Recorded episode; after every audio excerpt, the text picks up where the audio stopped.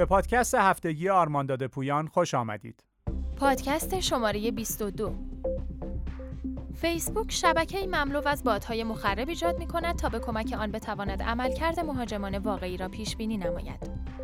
ماتا فریمورک بدافزارهای هدفمند چند منظوره حمله سایه می تواند محتوای فایل های PDF که امضای دیجیتالی دارند را جایگزین نماید. و شناسایی برنامه کاربردی مخرب مربوط به تصاویر در گوگل پلی. مهندسان فیسبوک به دنبال راهکاری برای پیشبینی رفتار مهاجمان سایبری هستند. آنها معتقدند هر چقدر هم ابزار مقابله با مهاجمان پیچیده و خاص باشد، باز هم آنها می توانند خود را سازگار کرده و از روش های جدیدی برای دور زدن راهکارهای امنیتی استفاده کنند. از این رو فیسبوک تلاش دارد رویکرد جدیدی را آغاز کند. ایجاد ارتشی از باتها بر روی یک پلتفرم که اقدامات مخرب را در دستور کار خود دارد به گونه ای که بات های کنترل شده فیسبوک به متخصصان این شرکت کمک می کنند تا نقاط ضعف را پیش از کلاهبرداران واقعی کشف کنند. این فناوری در نسخه جایگزین فیسبوک با نام WW اجرا خواهد شد تا نشان دهد این سیستم یک نسخه کوچک شده از شبکه جهانی وب WWW است. برخلاف شبیه سازی های سنتی که در آنها بات های شبیه سازی شده روی یک پلتفرم شبیه سازی شده کار می کنند، WW بر روی یک پلتفرم نرم افزار دنیای واقعی فیسبوک ایجاد می شود. با پیچیده تر شدن محیط آیتی و اوتی مهاجمان برای راه اندازی حملات امنیتی موفق به دنبال راهکارهای چند پلتفرمی رفتند.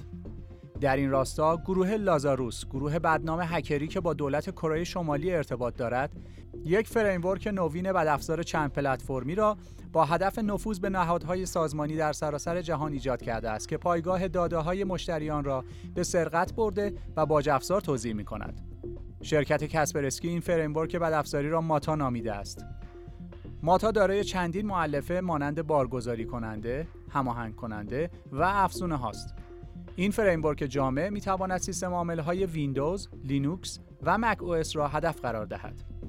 بنا به گزارش کسپرسکی اولین یافته ها در رابطه با ماتا نشان می دهد که این حمله در آوریل سال 2018 به کار گرفته شده است و قربانیان آنها در شرکت های ناشناس در زمینه توسعه نرم افزار، تجارت الکترونیکی و ارائه دهنده خدمات اینترنتی واقع در لهستان، آلمان، ترکیه، کره، ژاپن و هند ردیابی شدهاند.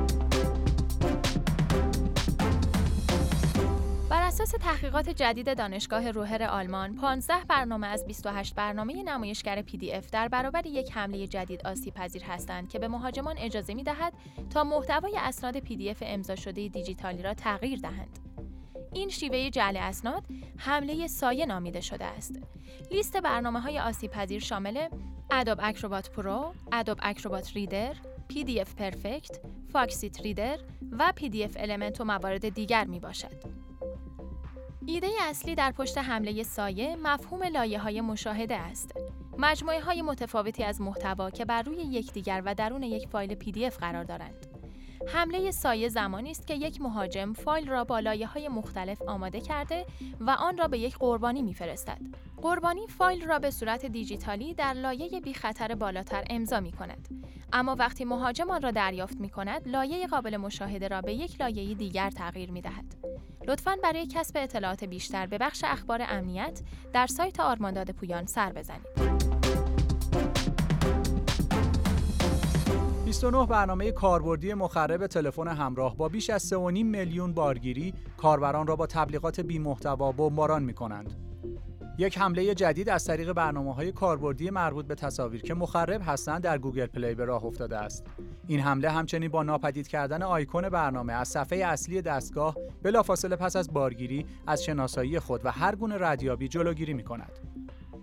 پژوهشگران تیم اطلاعات و تحقیق تهدیدات وایت اوبس ساتوری در مجموع 29 برنامه کاربردی اندرویدی مخرب کشف کردند. این محققان در جریان تحقیقاتشان موفق به شکار حجم بالایی از ترافیک تبلیغاتی شدهاند.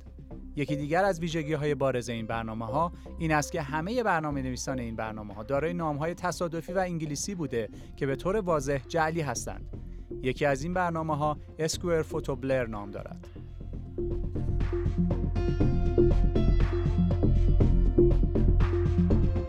امنیت بهینه را با ما تجربه کنید. آرمانداد پویان.